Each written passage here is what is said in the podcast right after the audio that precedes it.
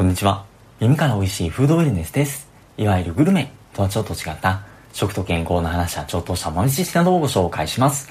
さて今回はタイトルの通りビートルズと食っていうのが一つのテーマなんですけども最近ちょっと驚いたニュースというか話題がありましてポール・マッカートニーさん言うまでもなく元ビートルズで日本公演も含めて今でも現役のミュージアンとして世界を駆け回っていらっしゃる方なんですけどもちょうど6月18日がお誕生日だったそうで1942年生まれとのことなので2022年で満80歳ってことになりますよねちょっと衝撃的じゃないでしょうか。これだけエネルギッシュな80歳だったら憧れてしまいますし、それと同時に同じ80歳とか同い年だと言っても、かなり同じ人によって差が出るんだろうなっていうのは改めて感じます。そしてその元気の秘訣といえば、まあお肉とかバリバリ食べてるのかなっていうイメージなのかと思いきや、ポール・マッカートニーさんって、ミートフリーマンデー運動、まあ週1回はお肉を食べるのやめようよっていう風な運動の提唱者としても有名ですよね。こっから後の話にも出てくるんですが、ご自身も長らく菜食主義者で、ベジタリアン食でお肉を食べることで疲れにくいとか、エネルギーを与えてくれるっていう発言をされていたりとか、客観的に見ても明らかにお元気そうだっていうのは伺います。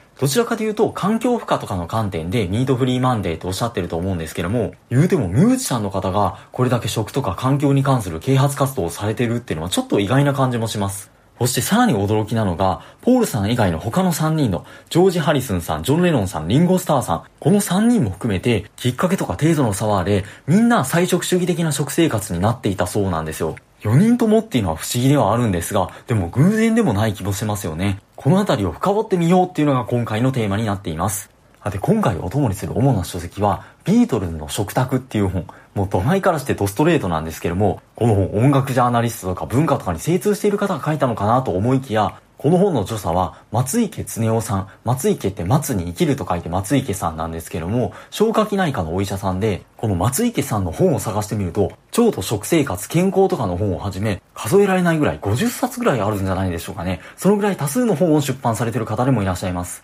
勝ち中の勝ちのお医者さんがなぜビートルズって感じなんですけども、松生さんは1955年の生まれで、ご自身が小学生ぐらいの頃からビートルズに感化されて大ファンらしいんですよね。これ以前にもビートルズでお腹すっきりっていう本とか、昨年もビートルズのストレスマネージメントっていう本を書かれていて、それ以外の腸と健康っていう本の中でも、たびたびビートルズに関する話が出てきたりとかもします。よほどビートルズがお好きなんだなと思いつつ、まあそれはさておき、ビートルズって活動期間自体はそんなに長くないんですよね。1960年代なんですが、ちょうどこの当時は、ロンドン発の若者文化が一世を風靡した時代で、スインギングロンドンっていう風にも呼ばれていたんだそうです。言うまでもなく日本にも多大な影響を与えていて、そのうちの一人がモデルのツイッキーさんという方。1967年に日本に来日されたこともあるそうなんですが、すごく細身のモデルさんで、痩せていることが美しいっていう概念が日本でも強く根付くきっかけになったとも言われています。ほどほどならいいと思うんですが、数の痩せ問題っていうのが逆に問題視されていて、このツイッキーの来日っていうのが、摂食障害の本とかでもよく紹介されていたりもします。いわゆる食べ物だけではなくても食生活に影響を与えるものって色々あるんだなと思いつつ、まあそれはさておき、1962年にデビューしたビートルズ、言うまでもなく日本人にも多大な影響を与えましたし、誰しもがどっかしらでビートルズって触れてますよね。心が救われたって方も少なくないんじゃないかなと思うんですけども、その4人のメンバーの体型も比較的スリムというか、少なくともぽっちゃりってイメージはそんなにないんじゃないかなと思います。それでは当時のビートルズメンバーの食生活はどうだったんでしょうか1964年に発表された雑誌に4人のメンバーのプロフィールっていうのが載ってたらしいんですが、それを垣間見ると、まずジョン・レノンさん、好きな食べ物、カレー、ビーフステーキ、コンフレーク、ポテトチップス。ここで言うポテトチップスっていうのは、あの、イギリスのフィッシュチップスのチップスに近いようなものなので、まあ、フライドポテトみたいなものだと思うんですけども、そして好きな飲み物、ウイスキー、紅茶。続いて、ポール・マッカートニーさん。好きな食べ物、サーロインステーキ、チキン、ポテトチップス、クラフトチーズ。好きな飲み物、ミルク、コーラ。お次、ジョージ・ハリスンさん。好きな食べ物、ラムチョップス、ポテトチップス。好きな飲み物、紅茶。最後にリンゴスターさん。好きな食べ物、ステーキ、ポテトチップス。好きな飲み物、ウイスキーっていう風になってます。なるほど、ステーキとかチップスとかウイスキーとか紅茶とか、いかにもイギリスの方らしいなって感じがするんですが、少なくとも菜食主義の片鱗っていうのも見えないですし、食生活に気を使っているような感じもしないですよね。ただ当時の4人はまだ20代前半とかなので、まあそりゃそうっちゃそりゃそう、典型的な若者って感じなんですが、このビートルズの食卓の松池さんによると、デビュー前、デビュー当時っていうのは、典型的なイギリスのフィッシュチップスを中心にした食事。それがだんだん売れてくると、ステーキの割合とか増えてきたりするみたいなんですが、そもそも当時の4人は超多忙な生活を送っていたので、そもそも太る余裕なんてなかったんじゃないかっていうのが実情みたいです。ただとはいえ、このような食生活がずっと続くと、その後どうなるかってちょっとわからないですよね。先ほどの本の中でも、こういった典型的な欧米食を取り続けていると、自然にメタボになってしまうかもしれないですし、若かりし頃スマートでかっこよかったアイドルやロックスターが、今では見る影もなく肥満になってしまった例はいくらでもありますっていう風に。この後具体的な名前とかも出てくるんですが、ここでは割愛させていただいて、皆様のご想像にお任せいたします。でもなんとなくわかる気はしますよね。でもその点ビートルズのメンバーはどうでしょう？1970年に事実上の解散をしてその後ソロ活動を皆さんしていくんですが、その前もその後を追いかけてみても、少なくともメタボみたいなイメージはないですし、松駅さんも同じようにおっしゃっています。ということは食生活っていう観点でも何らかの変遷があったのかもしれないですよね。そしてそれが今回の本題でもあるんですが、まず第一のきっかけは、1965年、メンバー主演の2本目の映画の、ヘルプっていう映画の撮影をしていた時だったらしいんですが、とあるインド料理店のシーンで撮影待ちをしていた時に、インド人のミュージシャンがシタールっていう楽器を演奏していたのを、たまたまジョージ・ハリスンさんが見かけたそうなんです。こういったほんの出会いがきっかけだったんですが、この後ジョージ・ハリスンさんはインドにどんどん興味を持っていて、他のメンバーを巻き込んでインドに実際に行ったりしたこともあったそうです。そして思想とか瞑想とか精神的な側面もなんですが、食生活っていう観点にも影響を受けて、1966年前半には菜食主義になっていたっていうふうにも言われているようです。これは元奥さんとか動物愛護の観点も少しあったみたいなんですが、その後色々な環境の変化はあれど、最後まで菜食主義を貫いたそうで、それはやはりインドとヒンドゥー教の影響が強かったようです。ではどうしてジョージさんがこんなにインドに傾倒していったのかってところなんですが、これでもちろん松池さんの解釈によるところもあるんですが、その背後には彼の苦悩があった。ビートルズとして世界的なアーティストになって、まあ、そのストレスも想像を絶するものがあったと思いますし、心と体を休める暇もなく活動を続けているうちに、生き方の方向性に迷いが生じたってこともあったのかもしれません。これは他のメンバーも、そして他のミュージシャンでも同じことが言えそうなんですが、ジョージさんについては、同じビートルズっていうバンドの中にいても、ジョン・レノン、ポール・マッカートニーっていう二大才能がいたわけなんですよね。レコーディングでもどうしてもレノン、マッカートニーとクレジットされた曲が多くて、演奏面でもポール・マッカートニーとかのいさかいがあったりとかして、そんな参加で心の救いを求めていったというか、インドに傾倒をしていって、食生活っていう観点でも菜食主義になっていたっていう側面があるようです。ところで、ジョージ・ハリスンさんは比較的短命で、90年代後半から行動癌とか肺癌とかを患って、2001年に58歳でお亡くなりになっています。これは昔ヘビースモーカーだったことによるタバコが原因だっていう話があったりとか、でもこれも昔のことなので原因は定かではないんですが、若すぎる死で残念ではありますよね。ジョージ・ハリスンさんはご自身の思想とか菜食主義とかを他の人にアピールしたりとかメッセージを出したりするってことは基本的になかったらしいんですが、All Things Must Pass とか Living in the Material World とか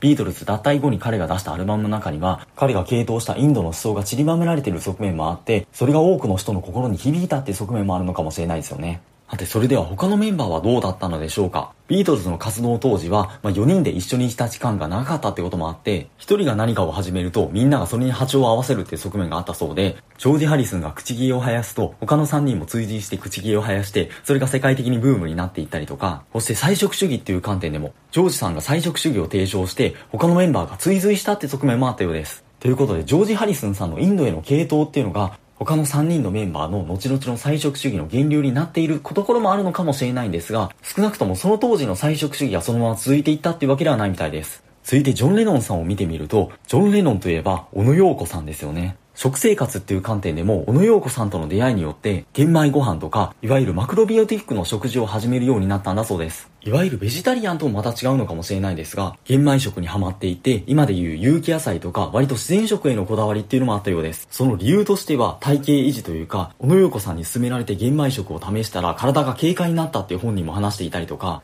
その一方で先ほどと同じように精神的な側面もあったというか、やはりジョン・レノンも他のメンバーの圧力とか個人的な苦悩とかも色々あったそうなんですよね。ヘロインとかの薬物を服用していたこともあったんだそうです。そんな中でデトックス食でもある玄米を取り入れたって側面があるのかもしれないですよね。ちなみに1969年頃にマクロビオティック食を始めたっていうふうに言われていて、ただその後、小野洋子さんと一時別居になって、1973年から75年ぐらいまでは、環境の変化もあって食生活も乱れて、お酒に溺れるような日々を過ごしていたんだそうです。その後、小野洋子さんとの関係が戻ったというか、再び生活を始めて、アルコールとかの刺激物を一切断って、再びこの自然食のマクロビの生活を始めたんだそうです。その後お子さん、ショーン・レノンさんを授かって、ハウスハズバンドというか専業主婦的な生活を送られたってことでも有名なんですが、そのお子さんの食生活にも気にかけていて、生成された砂糖とかジャンクフードを食べさせないとか、子育ての観点でも結構こだわっていたようです。ご存知の通り、ジョン・レノンさんは1980年代に別の理由で亡くなってしまうので、長期的な健康に与えた側面はわからないんですが、玄米食をはじめとした自然食っていうのが、ジョン・レノンさんを救ったって側面があるのかもしれません。では、残りの二人の食生活はどうだったんでしょう？続いてリンゴスターさん、今でもご存命でいらっしゃるんですが、小さい頃から非常に病弱だったそうで、10年もないビートルズ時代にもう3回入院しているんだそうです。そしてジョージ・ハリスンさんのインドの菜食主義の影響を受けたどころか、体のこともあって少しでもスパイスが効いた料理が食べられないそうで、ベジタリアン以前の問題でインドに行った時も食生活にかなり苦労したっていうエピソードも残っているようです。その後菜食主義になるまでは結構長かったみたいなんですけども、80年代後半にアルコール依存症になったそうで、その後リハビリ生活をしてアルコール依存症を克服するんですが、それをきっかけに食生活も180度転換させて、奥さんと一緒にビーガン生活に移行したんだそうです。今では卵とか食べられるそうなんですが、松池さん曰く今でもフルータリアン、特に果物とかが多いような、まあ、菜食人に近い食生活を実行されているそうで、近年のアルバムの写真を見ても、多くのロックスターの晩年とは異なり、この当時で70年代後半らしいんですが、そうとは思えないようなスタリッシュな体型で、そして何よりもこれだけ病弱だったリンゴスターさんが今でもご存命っていうのが本当に何よりですよね。その秘訣を食生活だけに紐づけるのは難しいところではあるんですが、まあ、少なからず貢献してるかもしれない。ちなみにリンゴスターさんはポールさんよりも年上で、1940年7月7日生まれってことで、来月82歳になるってことですよね。ポール・マッカートニーさんと比べてそんなに目立たない。いや、もう僕が知らないだけかもしれないんですけど、申し訳ないんですけども、菜食主義で今でもお元気っていうのはどうやら共通しているようです。そしてようやく戻ってきました冒頭のポール・マッカートニーさんなんですが、そのベジタリアンのきっかけは動物愛護だったらしくて、ビートルズ脱退の機に当時の奥さんのリンダ・マッカートニーさんと一緒にスコットランドの郊外農場に移住したそうなんですが、そこである日、ラム肉の食事を取ろうとした時に、ふと窓の外を見ると自分たちの飼っている子羊が楽しそうに遊んでいるのが見えたそうです。その時にお皿に盛られているお肉と外の子羊が結びついてしまって二度とお肉を食べないっていう決心されたっていう風なエピソードを本人が話していらっしゃいます。ちなみに奥さんのリンダ・マッカートニーさんは、ベジタリアンのレシピ本を出版されていたりとか、商品開発をしたりとか積極的に活動されていて、当時はポール・マッカートニーさんも一緒に環境保護っていう観点も含めて一緒にベジタリアン活動のプロモーションもされたりしたようです。そしてお子さんもベジタリアン食で育ったそうで、その後2009年にお子さんのステラ・マッカートニーさんと、そして小野洋子さんと一緒にミートフリーマンデー運動をスタートさせるに至ります。ここでまた小野洋子さんとも繋がっているっていうのもちょっと面白いなと思うんですが、ともかくまとめると、元ビートルズのメンバー4人は、ジョージ・ハリスンさんはインドへの系統から、ジョン・リノンさんは小野洋子さんの影響でマクロビオティックに、リンゴスターさんはアルコール依存症の脱却から、そしてポール・マッカートニーさんは動物愛護の観点からっていう、そのきっかけは4人とも違うんですが、解散後、いずれも菜食主義的な食生活に移行しているっていうのは非常に興味深いですよね。そしてその継続している秘訣っていうのは、まあ体型維持とか健康維持とか、そういった側面もあると思うんですが、消化器内科のお医者さんである松池さんの見解によると、メンタル的な側面も強いんじゃないかっていうふうにもおっしゃっています。っていうのもこれまでの話にも散りばめられていましたが、世界トップアーティストに君臨したビートルズって、やっぱそのストレスも想像を絶するものがあったはずなんですよね。そして医師の観点からベジタリアン食を見てみると、普通の人よりも必然的に食物繊維の摂取量が多くなる。そうすると腸の状態も良くなって結果的に脳の状態も良くなる。書籍の言葉を借りると脳だけリラックスさせても体がリラックスできていなければ本当の意味でのリラックスした状態にはなれない。よく腸脳相関っていう言葉聞かれるようになりましたよね。腸と脳は相互に関連し合っていて腸の調子が悪いと脳のリラックスも得られない。逆に言うと、腸の機能を正常に戻してリラックスさせられれば、結果的に脳のリラックスさせて心を落ち着かせることができるかもしれないですよね。とはいえ、リンゴスターさんを除いて、3人が食生活を移行したのは、1960年代頃とかなんですよね。まだ今ほどベジタリアンみたいな人も多くなかったでしょうし、まだ食物繊維の重要性っていうのもクローズアップされていなかったような時代です。でもそんな当時から食生活を移行させていたっていうのは、音楽だけではなくて食生活っていう意味でも革新性があったのかもしれないですよね。ちょっと無理やりかもしれないんですが、そして今でも精力的なポール・マッカートニーさんも、もちろん体が元気なのは大前提なんですが、加えて心も元気じゃないと、あんな80歳になって精力的に活動とかできないじゃないですか。そして他のメンバーもポール・マッカートニーさんだけではなくて、ベジタリアン食に移行していたっていうのは、よく聞くミートフリーマンデーっていうのの聞こえ方もちょっと変わってくるような気がしませんでしょうか？ちなみに今回の話は、ベジタリアン食を強く推奨するとか、まあ、玄米食とかマクロビ食をお勧めするとかそういった意味ではないんですが、むしろやりすぎは危険みたいな話がこの松池さんの本の中でも言及されています。ただ、ミートフリーマンデーっていうのも、まあ、週1回っていう風なニュアンスですよね。マンデー、月曜日って言ってるのは、まあ、土日の罪悪感を消すっていう意味で取り入れやすいっていう側面で言っているらしくて、別に月曜日じゃなくてもいいらしいんですが、体の健康、心の健康、そして地球の健康っていう観点でも、ちょっと意識できるといいかもしれないねっていう風なビートルズの食のお話でした。ちょっとコラムっぽいふわっとした話で恐縮なんですが、ここまでお付き合いいただきましてありがとうございました。引き続き素敵なフードネス財布をお過ごしください。本日もありがとうございました。